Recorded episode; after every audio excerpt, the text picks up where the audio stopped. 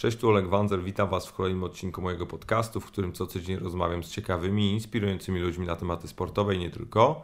A dziś moim gościem jest Rafał Bryndal, dziennikarz, satyryk, autor tekstów i wielki pasjonat sportu. Z Rafałem tak naprawdę jest taka sytuacja, że można by z nim dyskutować na wiele różnych tematów. Ja postanowiłem wypytać go o jego miłość do hokeja, o pasję do golfa oraz o diametralną zmianę stylu życia, którą możemy obserwować w ostatnich miesiącach. Życzę Wam miłego słuchania, bo naprawdę była to bardzo ciekawa rozmowa.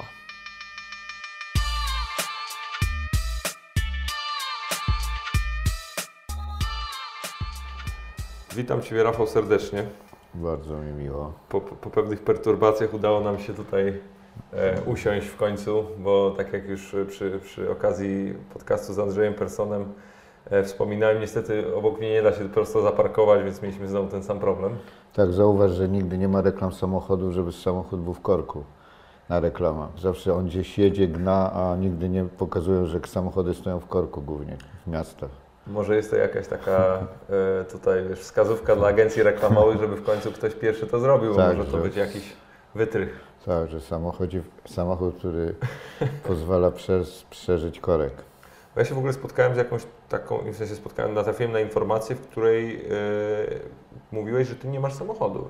Nie ukrywam, tak, byłem przekonany, że przyjedziesz taksówką rowerem albo inną formą. Ja korzystam z sharing car, to znaczy, że tak jak robię, tak, wypożyczam sobie samochody i to mi po pierwsze opłaca się ze względu na ekonomiczne względy, ponieważ nie płacę, no w ogóle nie płacę, tylko płacę za parkowanie, bo ta firma ma podpisane z miastem chyba porozumienie, a poza tym per saldo to mam samochód pod domem, bo kiedy sobie zawsze go parkuję i zawsze jest w okolicy, kiedy chcę biorę i to jest zawsze parę złotych, a szczerze powiedziawszy jest to tańsze niż taksówka. Ale jeżdżę generalnie oczywiście jak są takie warunki, jak warunki pozwalają, to bym przyjechał do Ciebie kolarką, bo jeżdżę często rowerem i metrem. Mieszkam w centrum, także wiesz, samochód jest dla mnie niepotrzebny, nie jest rzeczą, która jest teraz zbyteczna, tak z mojego punktu widzenia. Na dłuższe trasy to też mam jakieś kilka firm, które mi w jakichś sensownych cenach pożyczają i tak reasumując wszystko, wychodzi mi to lepiej niż bym miał tam, wiesz, płacić za te wszystkie ubezpieczenia, paliwo i w ogóle. Parking w centrum. Tak. Bo to jeszcze kiedy mieszkasz właśnie na Powiślu, gdzie z tym jest notoryczny problem, to... No właśnie, to wiesz, to bardzo sobie chwalę, a nie mam też takich obowiązków, że muszę dojeżdżać czy przyjeżdżać dzieci.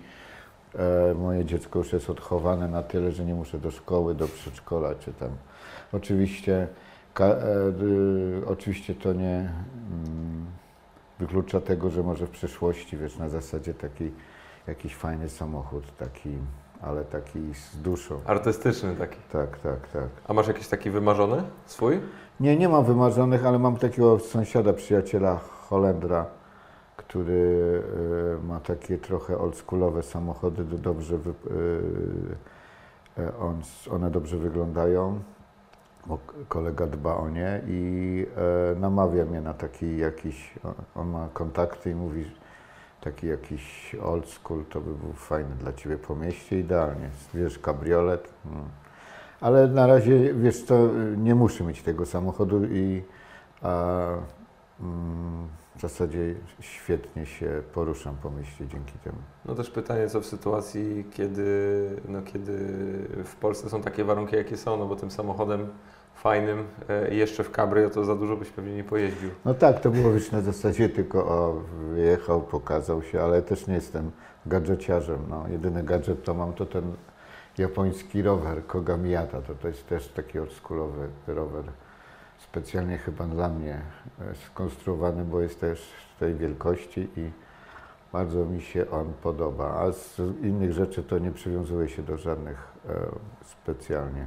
Oprócz winyli, które teraz namiętnie zbieram, to takie moje hobby. No ale to też wiąże się gdzieś z Twoją czy pracą, czy pasją, no jaką jest muzyka, więc to też Więc to też jest raczej zrozumiałe. Tak, to niewątpliwie. Miałem wiele lat audycję jazzową, Rafał Bryndal Jazz Quartet, teraz nie mam, ale muzyka zostaje i trochę się przerzuciłem, może to nie jest teraz jazz, tylko muzyka funkowa, czarne winyle z tamtych lat, wiesz, takie rarytasy, first press, to znaczy, że to coś takiego zupełnie inaczej brzmi w tamtych latach nagrane. A masz jakiś specjalny system audio, żeby faktycznie jeszcze z tego dźwięku wydobyć więcej? Nie, nie, nie. Mam co prawda taki kolega, który ma firmę, zrobił mi głośniki, ale tak resztę to mam nic specjalnego. Nawet mój gramofon to jest taki old school, który wiesz, jest też wiekowy gramofon, który jest człowiek, który się tym, taka firma jest Dual i człowiek specjalizuje się w tych gramofonach, przejrzał go, doprowadził do takiego stanu, że może grać, obudował i to wygląda naprawdę fajnie. Także to jest stara konstrukcja, ale bardzo niezawodna, bo nie wszystko, co stare, jest kiepskie. No, teraz się przekonujemy, szczególnie też w muzyce, bo niektóre wzmacniacze z tamtych lat, gitary zupełnie inaczej brzmią i elektroniczne rozwiązania nie są w stanie temu dorównać. No jeszcze w dobie serwisów streamingowych i cały czas tak naprawdę utraty jakości tego dźwięku gdzieś tam po drodze, czy przy postprodukcji, czy właśnie przy publikacji tego na tak wielkich podmiotach. Brzmi to sztucznie często i tak plastikowo, a takie nagrania naprawdę zrobione w 70., 60. latach w studio, to szczególnie muzyka funkowa, gdzie wiesz, jest band tak wymiata i rytmicznie, sekcja rytmiczna i sekcja dęta często, to brzmi z tych winyli genialnie. Ale ja bym dzisiaj chciał z Tobą porozmawiać o Twojej drugiej pasji, albo trzeciej, bądź czwartej, nie wiem jak Ty, że tak powiem, hierarchizujesz to, ale o sporcie, bo Ty w tym sporcie siedzisz już od dawna, choć w sporcie nigdy nie pracowałeś, tak jak to ustaliliśmy przed nagraniem. No właśnie, właśnie nie tak. A dlaczego? Nie wiem, nigdy nie było takiej możliwości, wiesz, ocieram się, ponieważ znam się, no jako kibic się znam trochę, ale też znam ludzi związanych, którzy są związani ze sportem, znam zawodników, znam trenerów, ale nigdy jakoś nie miałem takiej możliwości opracowania jako dziennikarz sportowy. Poza takimi sporadycznymi występami w Kanał Plus, gdzie byłem ekspertem od żużla, ale to też się wiązało bardziej z tym, że jestem z Torunia i występowałem jako obrońca i kibic drużyny Unibaksu czy Apatora Toruń, nie wiem jak teraz się będzie na Get Well, także wiesz, nazwy się zmieniają, a taki tak zwany sentyment do drużyny zostaje. Także sport, wiesz, odkąd pamiętam, już od dziecka mój ojciec był kibicem i zabierał mnie w Toruniu, bo wychowałem się w Toruniu, wtedy była drużyna Pomorzanin Toruń hokejowa, zabierał mnie na mecze i zawsze mi się to podobało, ten klimat. Zabierał mnie na koszykówkę, wtedy był AZS Torun, też pierwsza liga, twarde pierniki, nawet się ocierali o pudło. No i zaszczepi mi taką wiesz, pasję, która nigdy nie przeistoczyła się, żebym coś uprawiał zawodowo. Oczywiście zacząłem grać, pierw trenowałem trochę tenis, potem, ale nigdy nie miałem na tyle, no nie wiem, wiary w siebie przede wszystkim, żeby kontynuować to. Trenowałem hokej, trenowałem jazdę figurową na lodzie, nawet to było pierwsze, jazda figurowa na lodzie, dlatego, bo często tak bywa, że lepiej się nauczysz jeździć na łyżwach, jak zaczniesz trenować jazdę figurową, a potem przejdziesz do hokeja. Ja byłem bardzo młody, jak zacząłem jeździć na łyżwach i właśnie jazdę figurową, a potem... Takie pragmatyczne podejście. Tak, pragmatyczne, no tak jakoś To wynikało z tego, że ojciec też, wiesz, jako lekarz tam on znał dużo tych działaczy i oni mu podpowiadali, żeby lepiej na jazdę figurową na początek, potem hokej. No i wiesz, to jest coś takiego, że na całe życie zostaje. Jak jeździsz na łyżwach, na nartach, to mimo, że masz długi okres przerwy, to zawsze możesz potem wrócić do tego. No i to są, dlatego chyba też ten sport, wiesz, no lubię oglądać, szczerze powiedziawszy, sport jest ważnym taką moją częścią życia. Na przykład dzisiaj przed przyjściem do Ciebie w nocy był mecz mojej ulubionej drużyny Toronto Maple Leafs. Grali z New York Islanders i wygrali 5-0. A ja mam taki, można to oglądać wszystkie mecze NHL, jest taki portal, wykupujesz miesięcznie, NHL TV czy coś takiego to się nazywa.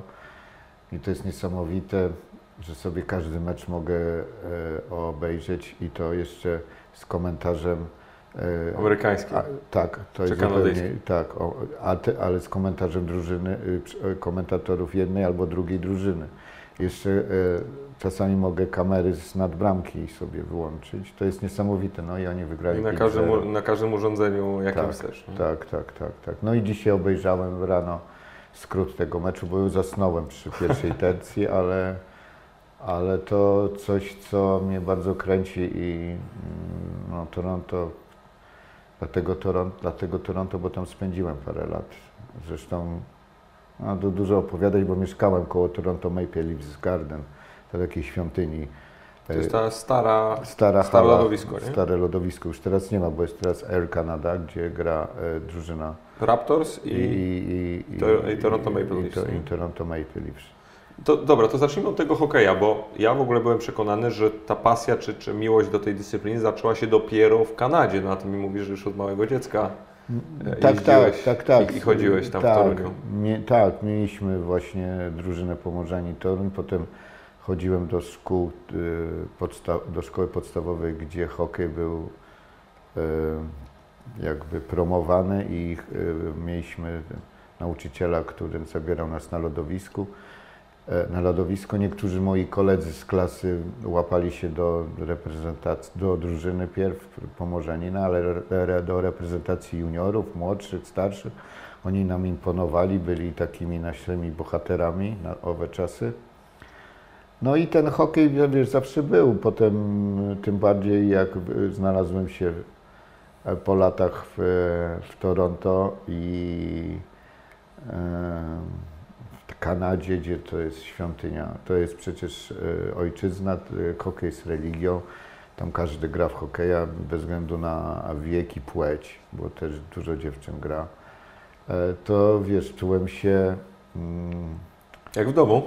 No tak, czułem się jak w domu. Czułem się szczęśliwy, że mogę obcować z tą kulturą, która taki duży nacisk kładzie na sport i to jest niesamowite, jak każdy tam,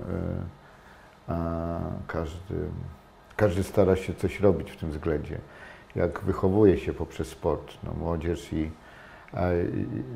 bo my tak sobie mówimy, że tu zawodnicy, że oni draft, że oni... Tylko że to są lata pracy nie tylko tego młodego człowieka, tylko całej rodziny, bo to jest jakby przedsięwzięcie rodzinne i ten młody człowiek widzi, że cała rodzina jest zaangażowana i on czuje się też odpowiedzialny, bo jeżeli jesteś coraz lepszy, stajesz się lepszy, masz widoki na karierę zawodową, to to rodzina też to widzi i też inwestuje. Nie tylko pieniądze, to nie chodzi, ale czas. Ja miałem kolegów, którzy pracowali bardzo ciężko cały tydzień na budowach albo inne rzeczy robili, ale w sobotę rano o godzinie 5-6 wstawali, żeby wziąć chłopaków swoje dzieci. Jechali kilkadziesiąt kilometrów, mil tam, albo na jakiś mecz. Organizowali się z innymi rodzicami w jakieś takie spółki, spółdzielnie, bo zarabiali na wyjazdy, na to, żeby ta kariera się jakoś powiodła. I wszyscy mieli z tego fan, tak wyglądało, bo oni byli dumni, że ci grają. dzieci fajnie spędzały z rodzicami czas i to jest sposób na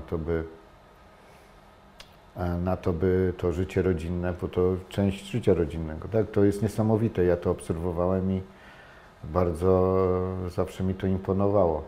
No i wiesz... Są. Nie. No i ten... W tej Kanadzie ten hokej, a jeszcze potem zamieszkałem właśnie, jak powiedziałem, koło Toronto Maple Leafs. A wiesz, wyjeżdża z wózkiem, a rano pod halę podjeżdżają auta i wychodzą na trening tacy kolesie jak Paweł Bure, nie? Jak Jaromir Jagr, nie? I ty tam piątkę, a oni, wiesz, to jest tam kontakt inny, że jak zobaczyli z takim chłopcem, ja mówię, zobacz, to jest mój idol, 68 numer, 60, numer 68, Jaromir Jagr, nawiasem mówiąc, skończył karierę 2 dni temu, nie? Po tylu latach grania. Albo Paweł Bure i masz z nimi taki bezpośredni kontakt, się okazują fajnymi kolesiami. No to wiesz, no to ten sport jest... No to trzeba mieć taką, oczywiście do tego, no zaczynasz coraz bardziej wchodzić w to wszystko, tak? No wierzyć też w to, że po prostu patrzysz na tych ludzi i faktycznie chcesz się też z nimi jakoś tam utożsamiać, nie? Właśnie chciałem Ciebie pytać bardzo, jak Ty oceniasz w ogóle tą kulturę sportu, czy wychowywania przez sport, tak jak wspomniałeś, w Ameryce Północnej, bo to nie tylko w Stanach Zjednoczonych, no bo w tej Kanadzie parę lat dobrych mieszkałeś i chciałem właśnie się zapytać, jak z perspektywy osoby mieszkającej tam na miejscu, jak tego doświadczasz na co dzień? No mi to imponowało, jak już Ci mówiłem o tym wychowaniu, ale też na przykład takie obrazki mi pozostały w głowie, że tam też soccer często się gra, czyli piłkę nożną. Zresztą też bardzo dobra drużyna w Toronto jest obecnie. No tak, tam Dziovinko, no, tak. MLS wygrali, tak? No, byłem na tym stadionie, teraz byłem w Toronto, ale akurat nie grali. Wiesz co, no jest na przykład boisko gdzieś takie szkolne, tam wszędzie są boiska i grają takie dzieciaczki albo trochę starsi, to zależy, to niezależnie od wiekowej kategorii. I dookoła są rozstawione leżaki, te krzesełka, piknik trwa, rodziny, całe rodziny kibicują takim młodym ludziom. I to nie jest na zasadzie, ej tam uważaj, tam, wiesz, a tutaj tak porównując, często idę koło Agrykoli, to nie widzę aż tylu rodziców jak tam. Tam wiesz, jak to właśnie mówię, że te dzieci są wspierane przez całe rodziny, a tutaj często, wiesz, no, docierają do nas rozmaite historie, wiadomości, że rodzic zbyt mocno utożsamia się z drużyną i jakoś przenosi swoje ambicje chore często na dziecko i dochodzi do, wiesz, no to może doprowadzić do trwałej traumy takiego chłopaka, którego rodzic się kłóci z trenerem, bije, no przecież były sytuacje tak, że do tego dochodzi. No to już tego nie rozumiem, bo to ma być fan, na początku ma być fan, a jeżeli w pewnym momencie, to ze wszystkim jest, że na początku jest pasja, ale jeżeli w pewnym momencie stajesz się dobry, to może być Twoim sposobem na życie.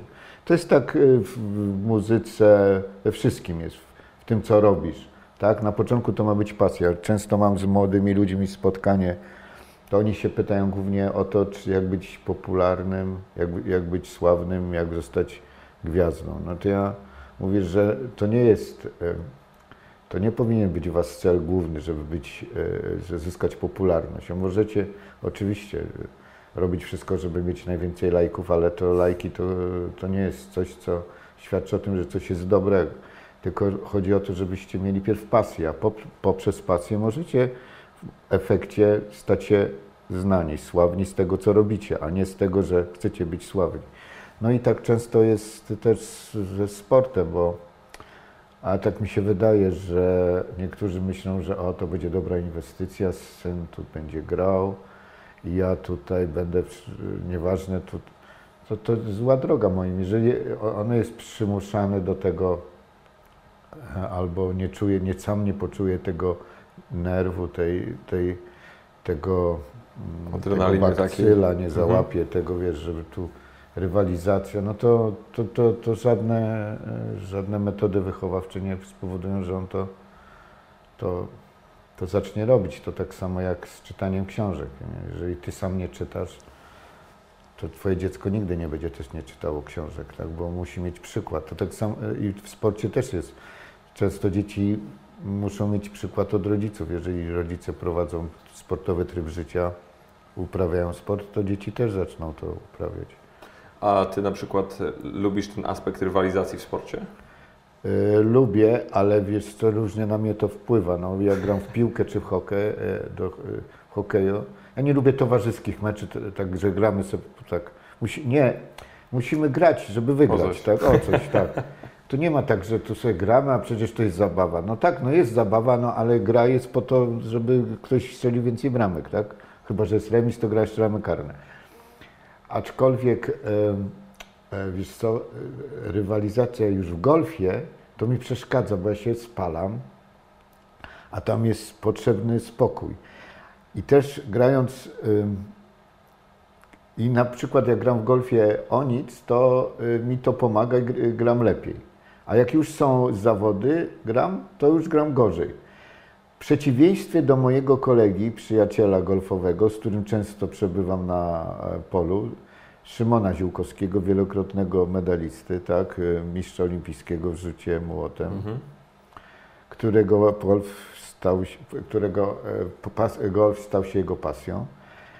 On w ogóle zupełnie inaczej reaguje niż ja, bo jak jest turniej, on gra o wiele lepiej i potrafi, to jest doświadczenia po prostu, zawodnik, on przyzwyczajony jest do rywalizacji, tak? Jedzie na zawody i potrafi sobie... Jest gotowy. Tak, potrafi sobie z tym, taką presją, którą wywołuje wynik, dać radę. Także... No ale przeszliśmy do golfa, ale zostawmy hokej, tak? Nie, do tego golfa na pewno dojdziemy, bo to jest, mi się to podoba, ponieważ no, widać po tobie, że te wątki się na pewno gdzieś tam przeplatają. Zresztą grasz też w golfa z Mariuszem Czerkawskim, no, który jest symbolem hokeja w Polsce, więc to też jest bardzo, tak, bardzo coraz bardziej symbolem też golfa, tak? Bo... Tak, to prawda. Tak. Tylko że tych symboli golfa akurat jest kilku czy kilkoro w Polsce. No, jeszcze jest Jurek Dudek, który tam pogrywa. Wiesz co, mamy taką drużynę, bo po latach dowiedziałem się o istnieniu takiej hokejowej reprezentacji artystów polskich i tam to jest taka inicjatywa Mariusz Grabek, który jest... Zawsze się boję, że pomylę, bo jest nazwiska, ale dobra, chyba tak. Ale wybacz mi, Mariusz, jeżeli pomyliłem, no ale możemy to sprawdzić. On, Gabrek, przepraszam.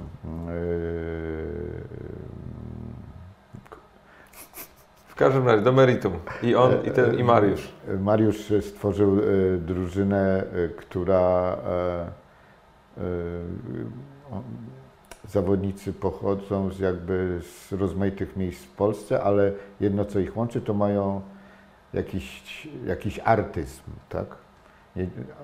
Albo są artystami, albo jak generał Polko, on mówi, że on jest artystą art of war, tak? Czyli on musi być artystą, żeby też być dobrym żołnierzem i dobrym generałem. Tak, no nie zawsze... Jak wiadomo, do wszystkiego można sobie dorobić ideologię. No tak, ale bardzo on jest waleczny, jak przystało na generała i z nami gra regularnie. Także jest ta drużyna hokejowa reprezentacji artystów polskich i my gramy charytatywne mecze w całej Polsce. Co raz na miesiąc w sezonie. Teraz byliśmy w Tychach i to się, wiesz, wiąże z tym, że my przyjeżdżamy na przykład na mecz dzień wcześniej, mamy trening, mamy rodzaj zgrupowania, mamy dresy, mamy najlepszy sprzęt i wiesz, to jest, utożsamiamy się z tymi najlepszymi zawodnikami, bo wchodzimy jakby mamy swoje marzenia, tak, związane z hokejem, wyobrażenia i możemy je realizować poprzez właśnie taką drużynę, ponieważ każdy z nas ma numer swojego ulubionego zawodnika. Z jakim grasz? 68, czyli jak Jaromir Jagr. I to jest fajne, bo to jest takie zgrupowanie. Fajnie, dużo ludzi jest z rozmaitych stron. Jest Maciej Borek z RMF-u, Olbratowski, jest z nami, czasami grają Mroczkowie z Warszawy, Piotr Zelt, aktor, Zawioła, taki dziennikarz, grają kabaret Otto, czyli Tupaczeski Tomanek. To wiesz, rozmaici kabaret starszych panów, ludzie z rozmaitych bajek, ale nas łączy właśnie wtedy drużyna, mamy takie reprezentacyjne dresy i możemy z orzełkiem na piersi wyjść na lodowisko i mieć przede wszystkim fan z tego, a przy okazji, to jest najważniejsze, możemy dzięki temu pomóc ludziom, ponieważ zebraliśmy bardzo mnóstwo pieniędzy w ciągu tych kilku dobrych lat na rozmaite cele, na chore dzieci, na jakieś placówki, które potrzebują naszej pomocy. No i to się realizuje w tym bardzo ostatnio mocno. Zresztą, jeżeli dobrze też pamiętam, to ty byłeś też częścią reprezentacji artystów polskich w piłkę nożną. Tak, to wiązało się, tak, to było... To jest w ogóle jeden twór, czy to jest... Nie, to jest zupełnie coś innego. Nie? To jest związane tutaj z Fundacją TVN-u było, a tu jest bardziej to taka inicjatywa właśnie z miasta Tychy. Tam jest właśnie centrum tego, bo w ogóle miasto Tychy to jest stolica polskiego hokeja. A wszystko wynika z tego, że pan prezydent kocha hokej. Wiesz, to często bywa tak, że władze, jeżeli są zaangażowane w jakiś sport albo w sporcie z pasją, to wspierają i dzięki temu przyjeżdżasz do Tychów i tam i grasz. Tak, ale bez przerwy są ślizgawki, tam o każdej porze pełno ludzi jest na lodowisku i tam wszyscy prawie, to jest taki sport lokalny, numer 1. A co by się musiało wydarzyć, by w Polsce hokej mimo wszystko stał się troszeczkę bardziej popularny? Bo ja pamiętam jeszcze za moich czasów bycia w Legii, to my też mieliśmy w pewnym momencie sekcję hokejową, ona według mnie wciąż funkcjonuje w jakiejś formie. Ale pamiętam, że był ogromny problem w ogóle z infrastrukturą, z wynajęciem hal, z wynajęciem lodowisk, żeby w ogóle trenować czy grać na jakimś dobrym poziomie. I co według Ciebie musi się wydarzyć, żeby to wnieść na ten poziom wyższy? No bo że tak powiem, energia w narodzie jest. Tak, to jest idealny sport, wiesz. Pogoda też. Ja pamiętam, że za moich czasów, jak byłem wiele lat temu młodym człowiekiem, nastolatkiem, to przed każdym szkołą, gdziekolwiek tylko można było, były lodowiska, wiesz, to może była zima bardziej sroga, ale na każdym kroku były lodowiska i to wszyscy jeździli na łyżwach i graliśmy w hokeja. No to muszą być ludzie do tego, którzy pociągną. Wiesz, nic tak nie popularyzuje sportu jak sukces. No niestety u nas sportem narodowym jest taki sport, którego lepiej, żeby ludzie tego nie próbowali, bo się pozabijają, tak? Mówię o skokach narciarskich, a co wywołało to, że skoki narciarskie są tak popularne, już nie mówię o uprawianiu, tylko oczywiście o oglądaniu i to, że przez kilkadziesiąt lat zawody są nadawane w prime time w telewizji publicznej. Każdy sport jakby był nadawany o tej porze, nie ukrywam też, by stał się sportem bardzo popularnym. No to jest prosta zasada. Pamiętam, jak FIBA zaczął odnosić sukcesy, od razu zaczęli wszyscy kupować sobie rakiety tenisowe i chcieli być drugimi fibakami. Nie ma nic lepszego niż sukces jakiegoś zawodnika. Dlatego, ale był Czerkawski. No tak, ale nie potrafili tego, nikt tego nie wykorzystał medialnie. Jak on grał, to naprawdę, żeby dostać się do drużyny takiej, jak on grał w najlepszych drużynach, w Bostonie, w Montrealu. On grał przecież też w meczu All Stars NHL, to jest przecież sukces niebywały. Drugi był Oliwa, który Mariusz nie zdobył pucharu Stanleya, tak? A Oliwa jako ten tam wielki człowiek, chyba New York Rangers to było, mógł, może się po tym poszczycić. Także w owe czasy, ja pamiętam to, w Kanadzie przeżyłem coś niesamowitego. Zwykle to opowiadam, jak mówię o Czerkaskim. Wiesz, rozmaite rzeczy robiłem w tej Kanadzie i chodziłem do takiego pubu, gdzie na każdym miejscu, każdym punkcie tego lokalu był ekran i tam były mecze hokejowe. Nawet żeby ci nie umknęło nic, to w toalecie był głośnik i też telewizor z najważniejszym meczem, tak? To po prostu jest jazda, która jest dla niektórych nie do pomyślenia, jak można kochać sport. No i tam przyszedłem i z tymi Kanadyjczykami sobie zawsze browara wypiliśmy. Ewentualnie dwa. Ewentualnie dwa. Bez przesady oczywiście. Ale nagle patrzę, jest mecz i w przerwie tam między tercjami Don Cherry, to jest taki jeden z najważniejszych dziennikarzy sportowych zajmujących się hokejem, legenda, no, papież hokeja.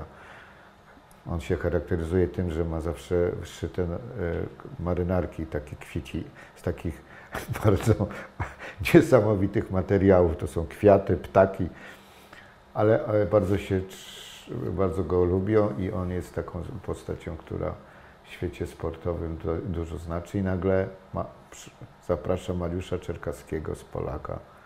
Wychodzi młody chłopak, uśmiechnięty, mówi płynnie po angielsku. Wiesz, i dla mnie to było tak, nawet jak teraz opowiadam, to mam dreszcz, bo to było wtedy patriotyczne takie moje odczucie, no, że to był mój rok. Wiesz, to musiało być tak, teraz powiem, to był 92, pierwszy albo trzeci, 91, drugi coś. Mhm. No to jeszcze chwilę tak naprawdę po upadku komunizmu, więc tym bardziej te takie patriotyczne... No, uczucia były jeszcze mocniejsze wtedy. No tak i musiałem, oni mówią, o twój rodak, to postawiłem im piwo. Drugie, trzecie. Tak. Opowiadałem to Mariuszowi, a on zawsze gdzieś to opowiadał, mówi, już tyle razy ci oddawałem za to piwo. Ale w tamtym czasie, kto by pomyślał, że ja po latach stanę się kolegą tego fantastycznego sportowca. Ale wracając do twojego pytania, na owe czasy nie przypominam sobie, żeby zbudowano tu taką, to wszystko tu się rodziło, to co prawda, ale można było stworzyć wokół tego jakąś kampanię reklamową, wiesz, wokół kampanii tego, że mamy człowieka swojego w NHL. Ja też nie widzę też jakiejś wielkiej tutaj też promocji Gortata. Nikt tego nie wykorzystuje, to wiesz, grać w NBA na takim poziomie, zdobył znowu 11 punktów. Przez tak długi okres. Tak, gra z najlepszymi, to no to jest, wiesz, a tutaj nie widzę, żeby był na plakatach, na billboardach, nie ma, wiesz, on swoją robotę robi, bo ma fundację, która piękne rzeczy robi, a to jest wspaniałe, ale... A związek mu rzuca kłody pod nogi, bo tak to trzeba powiedzieć, no są tam skrajnie skonfliktowani i no zresztą w ostatnim podcaście rozmawiałem z Maćkiem Zielińskim, no, który jest legendą Śląska Wrocław i też w pewnym momencie nawet kandydował na stanowisko prezesa Polskiego Związku i on mówi, że to jest makabra, bo jest człowiek, który tak naprawdę niezmuszony przez nikogo, niepoproszony przez nikogo robi świetną robotę, jest no wizytówką tego sportu w Polsce, mówiąc oczywiście o koszykówce. I taki raczej związek, który powinien się cieszyć, że ma taką jednostkę, przeszkadza. Tak jakby dzisiaj Polski Związek Piłki Nożnej zaczął piętnować Roberta Lewandowskiego. To jest niesamowite, wiesz, ja tego nie rozumiem i tyle, co ja się nasłuchałem rzeczy o działaczach. W ogóle sam działacz sportowy. Ja bym chciał, żeby te związki to były jakby... takie stowarzyszenia, ale prowadzone raczej przez menadżerów sportu, niż przez działaczy, bo... Takie nieładne słowo w ogóle. Tak, tak, bo to jest, bardzo się źle kojarzy, bo wiesz, ja noce spędziłem, pamiętam, na rozmowach z trenerem Lozano, ówczesnym trenerem siatkarzy, który był, jest i moim kumplem dobrym, czy Wenta, jak trenował, jakie oni historie mi opowiadali o działaczach z czasów, jak byli w Pekinie na Igrzyskach Olimpijskich. I w ogóle, no to są historie, których ja myślałem, że już w sporcie takich rzeczy nie ma. Także wiesz, działacz zawsze dla mnie odpycha słowo działacz. Ja bym wolał, żeby to byli ludzie, którzy są albo menadżerami, albo żeby to byli ludzie, którzy mają pasję i wszystko robią dla takiej dziedziny, a nie chcą przy okazji sobie wybudować dom, tak? Bo to często nie są oczywiście działacze, jak w każdym kręgu, jak w każdej grupie zawodowej są ludzie, których nie chciałbym tutaj obrażać albo wiesz... Są zawsze jakieś jednostki pozytywne, ale trend jest ogólny taki, że raczej tych czarnych owiec jest więcej niż tych pozytywnych przykładów. I wracając do tego, jakby były, wiesz, właśnie osoby, które potrafią zobaczyć w hokeju potencjał, a potencjał w Polsce, wiesz, jest niesamowity, bo to mógł być sport bardzo popularny. Wiesz, co jest jeszcze ważne? Spójrz, jak siatkówka się wywindowała dzięki strategicznemu sponsorowi, tak? Takiemu... Dwóm w sumie.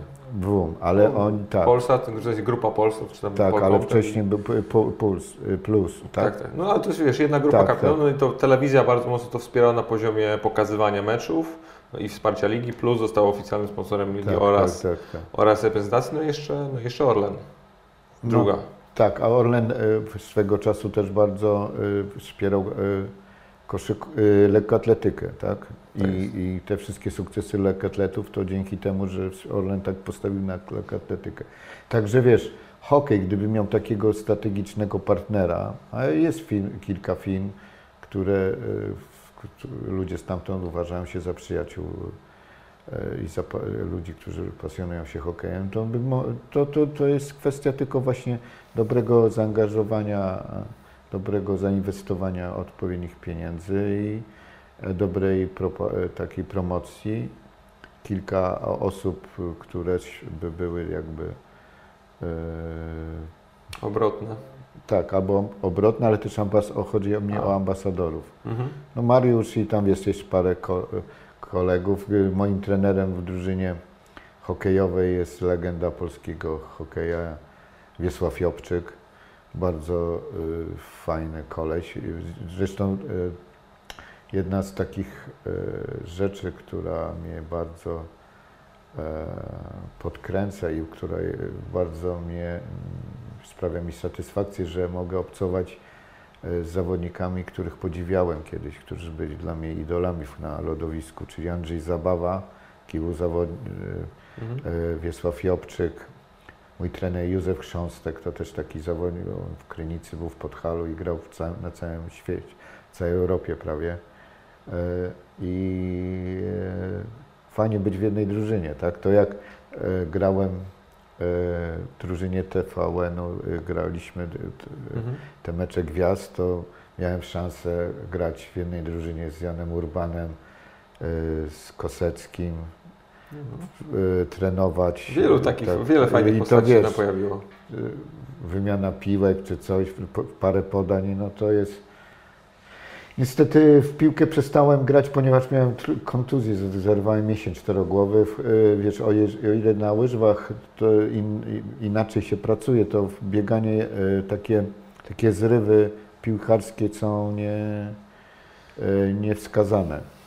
No szczególnie kiedy jeszcze robi się to, powiedzmy, od święta, no bo gdzieś tam, jeżeli regularność jakąś utrzymujesz i grasz w tę piłkę, czy jakikolwiek sport nie uprawiasz, to jeszcze jest w miarę w porządku, ale jak tak to jest tak zwane wszystkie kontuzje narciarskie w Polsce, czyli jeździsz raz do roku, 2 tygodnie, bez żadnego przygotowania i myślisz, że wszystko będzie w porządku, jedziesz drugi dzień i zrywasz krzyżowe, więc... No często jest tak, że ludzie nie mają świadomości tego, że ich organizm nie jest konstruowana ich budowa, ich kości i do biegania, a przez to, że jest taki trend, biegają na maksa. Ja biegam, wiesz, dwa razy, staram się biegać, no teraz trochę może po świętach zaniedbałem, w tym miesiącu tak regularnie nie biegałem, ale staram się biegać dwa razy w tygodniu. Mam taką trasę tam u siebie wyznaczoną do mostu, gdzie jest napis "Miło Cię widzieć", to jest akurat 3 km i z powrotem wracam, jest 3 km, to 6 km. I od razu dzień jest lepszy. Tak, oczywiście i wiesz, do głowy przychodzą inne pomysły, bo to pracuje cały organizm, jest, wiesz, przewietrza się, resetuje się głowa i mam naprawdę dużo lepiej myślę. Zresztą gdziekolwiek jadę, biorę do biegania rzeczy i mam takich parę ulubionych miejsc w Europie, na świecie, gdzie jest fajne są takie miejscówki do biegania i tam nad morzem, wiesz, ostatnio byłem w Palma de Mallorca, jest takie fajne miejsce, jeśli biegniesz, tutaj morze po prawej, a tam droga rowerowa i obok tego taki przystosowany chodnik dla biegaczy, tak, i mnóstwo ludzi oczywiście mija, od rana biega, tak. To samo jest w Tel Awiwie. No, zresztą w tych krajach, gdzie powiedzmy klimat na to pozwala, sporo jest takich czy specjalnie przystosowanych dróg dla biegaczy, czy na takich właśnie malowniczych miejsc. No, na przykład ja też pamiętam taką destynacją golfową, to zaraz sobie też przejdziemy, jest dla Polaków Hiszpania i bardzo często ludzie do Marbei latają, czy do portugalskiego Algarve. No i tam pamiętam też jest bardzo wiele takich miejsc, szczególnie w Marbei jest taki wielki bulwar, powiedzmy nad samym morzem, gdzie po prostu biegniesz i możesz i spotykasz tych ludzi o tej 7 rano, wszyscy uśmiechnięci, opaleni, zadowoleni. No tak. Znaczy, kompletnie inaczej się funkcjonuje wtedy. Tak, masz rację, ja też tam byłem i rzeczywiście to działa tak. Piękne miejsce. Ale jeszcze ci się lepiej biega, jak są dookoła tacy uśmiechnięci, wszyscy, wiesz. Tak. A tutaj... Już pomijam walor estetyczny bardzo często, bo tak. To się przyjemnie biega od razu. Ale muszę Ci powiedzieć, że nad Wisłą jak biegam, to jest też bardzo, już mamy parę osób spotykam, które regularnie biegają. Jakaś pani staruszka tam na rowerze zawsze zasuwa. Mam takich parę osób, które zawsze obserwuję i też się coraz częściej spotyka, coraz to jest, wiesz, no w tej chwili to... Tworzy ta kultura biegania. Tak. Ale wracając, ci ludzie często biegają ponad siłę, ponieważ biegają te maratony, a potem, wiesz, niestety kolana im nie wytrzymują. Mam parę przykładów znajomych, którzy mają poważne problemy ze stawami. Gdyby nie biegali tak intensywnie, i by to jakby skonsultowali z ortopedą, to może by do tego nie doszło. Bo ja nie mówię, żeby przestać biegać, tylko żeby dostosować to wszystko do swojego organizmu. Zresztą, wiesz, zawsze umiar jest ważny we wszystkim, co robimy. Szczególnie, że mówimy tutaj o bieganiu, gdzie z natury, tak jak zresztą wspomniałeś, maraton nie jest niczym zdrowym. To jest skrajny wysiłek, którego się podejmujesz. Ja rozumiem aspekt, bym powiedział, psychologiczny. Przebiegnięcie maratonu, wiem, że dla niektórych ludzi to jest jakieś marzenie czy cel, i do którego faktycznie, którym żyją przez parę wcześniejszych miesięcy i to ich napędza, ale no mam też znajomych, którzy robili różnego rodzaju bardziej skrajne dystanse, od ultramaratonów przez jakieś podwójne Ironmany i tak dalej. To są już chore ilości. Jak nawet sobie, jak zaczynam mówić o tych 90 km biegu, 180 km na rowerze i tam nie, to jest dla mnie prawie 10 km pływania czy coś takiego. Ja mówię, Boże Święty, co to są za w ogóle liczby, nie? Gdzie, jak to się stało, że zabrnęliśmy w jakiś taki segment, nie? A Ty przebiegłeś maraton? Nie. Ja mam, przez to, że ja jestem po operacjach kolana, zawsze mi bieganie odradzano, ale ja strasznie lubię biegać, bo ten aspekt taki, jak Ty powiedziałeś, wyczyszczenia głowy jest świetny. Ja to, wiesz, truchtam, no to nie jest bieg, no to jest bieg. No, slow jogging. Biegam, nie zatrzymuję się, jak już, wiesz, najgorzej ruszyć, jak się człowiek zatrzyma, to potem już trudniej znowu. Zauważyłem, że z każdym metrem nabieram tempa i, wiesz, wpadam w taki swój rytm i utrzymuję go to przez te 6 km i wtedy jestem najbardziej z siebie dumny i jak jest, wiesz, pod tym prysznicem stoisz i jesteś dumny, po pierwsze, że po to zwykle rano biegam, że mi się chciało rano, wiesz, wstać i przełamałem, bo oczywiście musisz to zrobić, ale czułem, że muszę pobiegać, bo wtedy wszystko się jakoś lepiej układa. A o której wstajesz? Wiesz co, wstaję tak 6, czasami 5, ale bardzo krótko śpię. Mam ten sen, mam taki intensywny 3-4 godziny, może 5. Ale nie za krótko dla ciebie? No może za krótko, bo czasami, wiesz, odczuwam to, ale nie, w moim wieku to, wiesz, się wstaje bardzo wcześnie teraz. Bo szkoda, każda minuta jest ważna dla mnie teraz. Ja teraz, wiesz, trochę zmieniłem tryb życia totalnie od paru lat, tak, że zupełnie zmieniłem też jakby swój wizerunek, tak. A to nie da się nie zauważyć. To się wiąże z tym, że też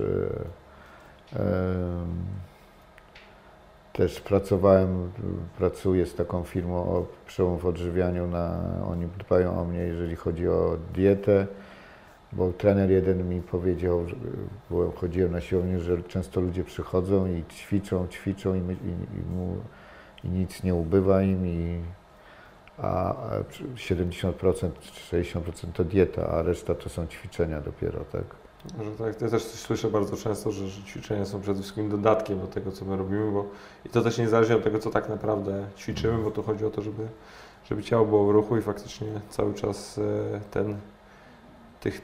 tych kalorii się pozbywać gdzieś tam z naszego organizmu. A jakoś miałeś taką, nie wiem, jakiś moment, w którym podjąłeś tą decyzję o tym, że chcesz zmienić, czy po prostu był to jakiś taki proces? Nie, to nie było żadne przeżycie, żadna dramatyczna sytuacja. To po prostu już poczułem, że coś musi się zmienić, bo czas upływa i warto spróbować. Najważniejsze, że spotkałem fajnych ludzi, tak? Którzy mi pomogli w tym. Tego lekarza spotkałem, właśnie Kasię z tego przełomu w odżywianiu, którzy, wiesz, ich energia i bardzo fajna aura. Ja bardzo dużo to, co robię, zawdzięczam temu, że spotykam bardzo fajnych ludzi, bardzo sympatycznych, bardzo dobrych i z którymi się świetnie współpracuje i mam to szczęście, że nie wiem jak to zawsze bogowie, anioły mi tutaj na moją drogę wysyłają takie osoby, które bardzo często mi pomagają w fajny sposób i nawzajem się inspirujemy. No i to było właśnie to spotkanie z tymi osobami, które mi pomogły i zobaczyłem, że to przynosi efekt, bo najgorzej jak coś robisz i nie czujesz, że to przynosi efekt, a jak czujesz, że to przynosi efekt i widzisz te zmiany i widzisz, że to można, to jednak nie jest tak trudne, że wszystko tylko zależy od tego, żeby być determinacji i no jak we wszystkim, żeby być w tym pewnie wytrwałym. Wytrwałym i powtarzalnym. Tak, zachować taką, że kontynuować, że się nie zrażać, bo często ludzie mają takie, wiesz, okresy, że teraz i wtedy, że maratony biegają. No właśnie. No, czyli śmiało można powiedzieć, że jesteś jedną z niewielu osób, która miała noworoczne postanowienie, które spełniła. No tak, ale z tymi, wiesz, ja kiedyś miałem takie noworoczne postanowienie, żeby nie mieć postanowień w życiu. I nie wyszło. Ale to nawet nie było noworoczne postanowienie, ale wiesz, to tak naturalnie, ja nigdy nie mam w życiu napinki, jakoś tak mi naturalnie wszystko przychodzi, nie wiem, dlatego może, że dobrymi ludźmi się otaczam, albo wiesz, jestem otwarty i zawsze jak karma wraca, jak to się mówi. Nie miałem napinki, ale jakoś tak to naturalnie wyszło i się cieszę, że mogę teraz pomagać innym, w sensie radą, bo szczerze powiedziawszy, dużo ludzi się do mnie zgłasza na Facebookie czy tam w inny sposób, żebym im poradził, bo widzą, że zrobiłem coś ze sobą, czy oni też by chcieli.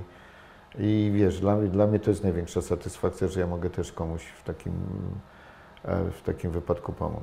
Zresztą bardzo często też na przykład taka osoba jak ty potencjalnie jest dużo bardziej wiarygodna dla takiego przysłowiowego Kowalskiego, który nie chce wyglądać jak jak Robert Lewandowski, albo wie, że nigdy nie będzie wyglądał i w żaden sposób nie aspiruje nawet, a widzi po tobie bardzo konkretną zmianę i to jest, jesteś dużo bardziej dla niego, bym powiedział, wiarygodny w takiej sytuacji, też jest fajne. Tak, ja wiesz co, miałem teraz ostatnio taki przykład, bo ja znalazłem lekarza, który mi pomógł, tam miałem już kłopoty z nosem i to było takie schorzenie dosyć, ja sobie nie zdawałem sprawy, że to można wyleczyć w inny sposób, bo wielu lekarzy za to się zabierało, ale bez skutku i jeden lekarz po prostu, to był jakiś proces kilku zabiegów, ale to nie była operacja plastyczna, to były zabiegi nawet refundowane przez NFZ. I ostatnio rozmawiałem w programie w Dzień Dobry TVN z lekarzem moim o tym i mówiłem, że to nie jest na zasadzie sensacji, tylko chcę o tym powiedzieć, żeby ludzie mieli świadomość, że można to wyleczyć. Wyobraź sobie, po programie ten lekarz został zalany wiadomościami. Ja dostałem mnóstwo wiadomości. Nawet z Anglii jakaś pani, która się zajmuje, jest kosmetyczką, bo ma tego klienta i chciałby mu pomóc, co ja zrobiłem i jak to... Wiesz, takie działania wtedy mają bardzo... takie działania mają sens. To jest to dobre wykorzystanie medialności, o której też wspominałeś. Tak, dokładnie, ale to było coś niesamowitego. Ja sobie nie wyobrażałem, że to aż przyniesie taki efekt, bo szedłem z taką myślą, bo nie chciałem tam, wiesz, promować siebie, tylko chciałem pokazać, że to schorzenie, które jest dosyć popularna, okazało się i często ludzie, córka dzwoniła w imieniu ojca, żona, sami zainteresowani i wiesz, poczułem się taki trochę spełniony w tym sensie, że zawsze lubię, gdy coś przynosi taki konkretny efekt. To jest też bardzo fajne, bo na przykład powiem Ci, że ja przygotowując się do rozmowy, wpisując Twoje nazwisko, tak naprawdę natrafiałem tylko i wyłącznie na newsy związane z tymi Twoimi zabiegami i z tym, że właśnie przeszedłeś przemianę i trudno się było w ogóle dokopać do innych treści, tak notabene. No bo nie wiem, ale wiesz, dziennikarze z drugiej strony ciągle piszą o operacji plastycznej i to tylko świadczy o tym, że my nie mamy teraz dziennikarzy, mamy teraz blogierów. To po prostu, bo to jest sensacyjnie brzmi operacja plastyczna niż na przykład leczenie, tak? Bo to było leczenie i to był szereg zabiegów. To w każdym sporcie się, w każdej dziedzinie to się dzieje, ponieważ wszędzie, czy ktoś pisze o sporcie, czy o kulturze, szukają sensacji przede wszystkim, a nie tego, żeby w taki sposób rzetelny przedstawić daną sytuację i o czym piszą. Tylko wszędzie, wiesz, szukają tych kilku zdań, tych kilku słów, które mogą dać jako lead, żeby były do znalezienia i które przyciągną ludzi do tego, żeby to przeczytali. Co nie ma z dziennikarstwem nic wspólnego, bo dziennikarz powinien się opierać na rzetelnych informacjach i na przekazie. No ale też według mnie tu masz sytuację następującą, czyli dopóki będzie taki model biznesowy, jaki jest i portale będą, czy blogi będą zarabiały w taki sposób, jaki zarabiają, czyli poprzez ilość odsłon czy unikalnych użytkowników na swoich witrynach, to zawsze będzie dochodziło do tego pola nadużyć, nie? No tak, no wiesz, oczywiście świat jest taki, jaki jest, trzeba tylko próbować go zmieniać, bo tego radykalnie nie zmienimy. Ja się sobie zdaję z tego sprawę, że to wszystko, co się dzieje wokół tego, że ilość lajkowań to powoduje, że powstają farmy, tak? Do lajkowania. Czy słyszałem ostatnio? No tak, farmy do wszystkiego już teraz można wyhodować sobie followersów, lajki, nowe kryptowaluty. Ale zawsze wszystkim opowiadam, że ilość lajków nie świadczy o tym, że coś jest dobre, tylko po prostu, że coś ma dobrą promocję, że jest promowane albo że jest aż tak głupie, że ludzie to zauważą. Albo akurat trafia w pewien sentyment, nostalgię, w coś, co tak naprawdę jest...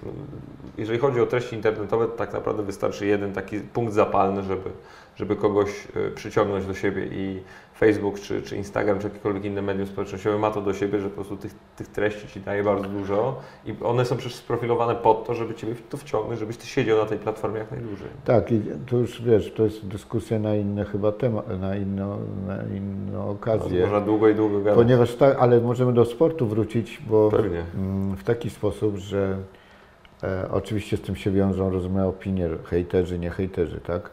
I jesteś kimś znanym, popularnym, coś robisz, to nie możesz zbyt mocno w to wchodzić, w te opinie, nie możesz za długo, nie możesz poświęcać zbyt wiele czasu na lekturę tych wszystkich czasami obraźliwych opinii, niesprawiedliwych, ponieważ to działa na twoją psychikę. Nie wiem, czy to była jakaś sytuacja chyba z siatkarkami, tak? Kiedyś tam, że były takie fala hejtów i one czytały zbyt mocno i potem to się Szereg takich sytuacji, bo miało wpływ na wpływ na ich grę, tak? To jest coś niesamowitego, że ci sportowcy powinni być już uodpornieni na tego rodzaju opinie na tego rodzaju posty. A wiesz co, mi się wydaje, że tutaj z jednej strony tak i czasem jak na przykład rozmawiam ze sportowcami moimi znajomymi albo takimi, którzy po prostu zapraszam tutaj do podcastu, to oni mówią, że do pewnego momentu wydaje mi się, że są na to przygotowani, a potem się pojawia taki komentarz, który po prostu ich totalnie wybija z rytmu i rozbija, bo nie wiedzą kompletnie co z tym zrobić, bo trafił w jakieś bardzo takie głębokie, schowane i ciemne miejsce gdzieś w ich psychice, które mogę się zgodzić, tak, mogę się z tym zgodzić, tak. Jestem przekonany, że każdy ma taki czuły punkt, który chciałby zachować dla siebie, a jeżeli ktoś mu to wywala w taki sposób nieelegancki, to może to go zaboleć. To co wszystko, co się dzieje, czym stał się sport, wiesz, że sport już jest czymś więcej, to nie jest nie tylko sport, to już jest jakaś czasami machina, też wariactwo, szaleństwo i to coraz bardziej jestem przekonany, że każdy sportowiec powinien mieć dobrego psychologa, który zajmuje się nim i to jest chyba jedna z podstawowych teraz funkcji, która każda dostanująca się drużyna posiada w swoim sztabie, dokładnie. Tak. Zresztą był u mnie w podcaście Jakub Bączek, który był trenerem mentalnym reprezentacji siatkarzy, tej co zdobywała Mistrzostwo Świata w 2014 roku. I on mi opowiadał też, czy postawił wtedy taką tezę, to było w wakacje, że wchodzimy w okres, w którym ten boom na psychologię w sporcie dopiero się zaczyna i za chwilę ta ekonomia, powiedzmy, czy rynek tych psychologów sportowych będzie tak prężnie rósł, że bo zapotrzebowanie jest ogromne. Dzisiaj żyjemy w czasach, w których jesteśmy cały czas poddani ogromnej ilości bodźców, mamy bardzo wiele presji zewnętrznej, nie ma tak naprawdę wiadomości, czy jakiejś naszej porażki albo czegoś, co byśmy chcieli, czym nie chcielibyśmy się dzielić, co może umknąć opinii publicznej. Wszystko jest na zewnątrz, do wszystkiego jest dostęp, tym jeszcze opinia w pewnym sensie społeczeństwo wymaga na Tobie, byś Ty był dostępny, a wielu ludzi sobie po prostu z tym nie radzi. No, szczególnie jeszcze jesteśmy w sytuacji, nie mamy chłopaka z mniejszej miejscowości, który tak naprawdę jedyne co potrafi to grać w piłkę, w tenisa, w hokeja, w cokolwiek. Nigdy nie był przystosowany do czegoś takiego. To ja zdaję sobie sprawę, że można się zagubić. Nie każdy jest showmanem, nie każdy jest człowiekiem, który potrafi sobie poradzić przed kamerami, nie każdy potrafi sobie poradzić w rozmowie z dziennikarzami, ale to się zmienia, ponieważ porównując wypowiedzi i występy przed kamerami piłkarzy tam sprzed kilkudziesięciu lat, a teraz to widzę, że ci nasi reprezentanci chociażby to muszą mieć jakieś dobrych trenerów albo mentalnych jakichś doradców, którzy potrafią im pomóc w takich właśnie publicznych wystąpieniach. Ale też nie oczekujmy, że ktoś będzie wielkim showmanem. Najważniejsze dla sportowca, żeby dobrze grał, a jaki jest, to już jest drugorzędna sprawa. Czasami ludzie oceniają kogoś po jego właśnie występach nie na boisku, tylko po tym, co robi poza boiskiem. Oczywiście, jeżeli to nie obraża nikogo, no, to on może sobie robić, co chce, no, to, no, i mówić. Dla mnie najważniejsza jest gra zwykle, to nie ukrywam. Jeżeli to się wiąże, że ktoś ma bardzo fajną, sympatyczną powierzchowność i potrafi w sposób wzbudzić sympatię, no to jest punkt dla niego, ponieważ ten jego jakby czar, urok rośnie i wzrasta ilość tak zwanych followersów, mówiąc językiem obecnie internetowym, no, bo to znaczy się tych fanów, tak, też. To jest niesamowite, bo my nie mamy mentalnego trenera w naszej drużynie hokejowej. Wiesz co, dla mnie takim... Ale rodzicie sobie jakoś. Tak, ale takim treningiem mentalnym dla mnie jest niesamowicie golf. Jeżeli byśmy mogli do tego... O, właśnie zastanawiałem się, jak tutaj dobrze przejść, a zrobiłeś robotę z nami, wychodzi doświadczenie dziennikarskie. Tak, to jest super. Z tych takich... To jest jeden z takich sportów, które do pewnego czasu były dla mnie czymś takim trochę dziwnym. Ten sport tak traktowałem trochę, nie lekceważyłem, ale z przymrużeniem oka, co oni tam mogą, pukają do tej dziurki, po czesku wiesz jak jest, jamka, dziurka, bo gra Janek Kliment, ten tancerz ze mną czasami. Ale tak się złożyło, że mam takiego przyjaciela, który postanowił, że on sprawi, że ja zacznę grać tego golfa. Ja kilka lat temu, dobrych 7 lat temu czy 8, miałem możliwość też trenowania na polu golfowym, ale nie załapałem tego, nie poczułem tego, ten bug, to było mi stało jakieś obce, nie czułem tej całej... tego całego misterium i tego całego,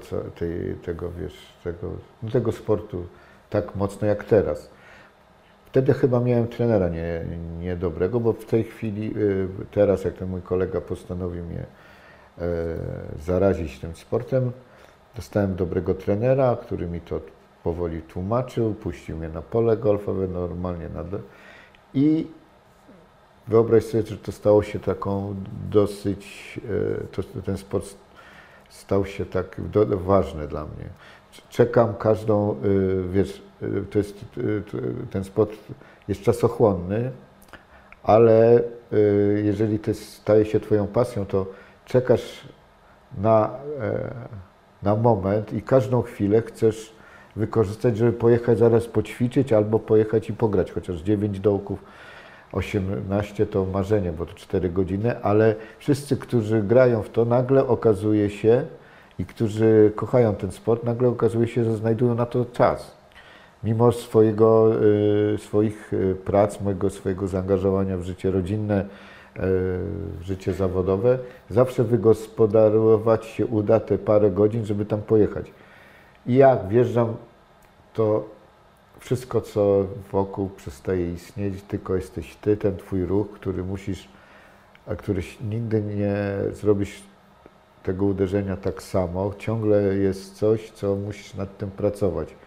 To trochę przypomina te walki, te wschodnie walki bez przeciwnika, że tam musisz, tak, że musisz ten każdy ruch dopracować. To jest tak samo tutaj.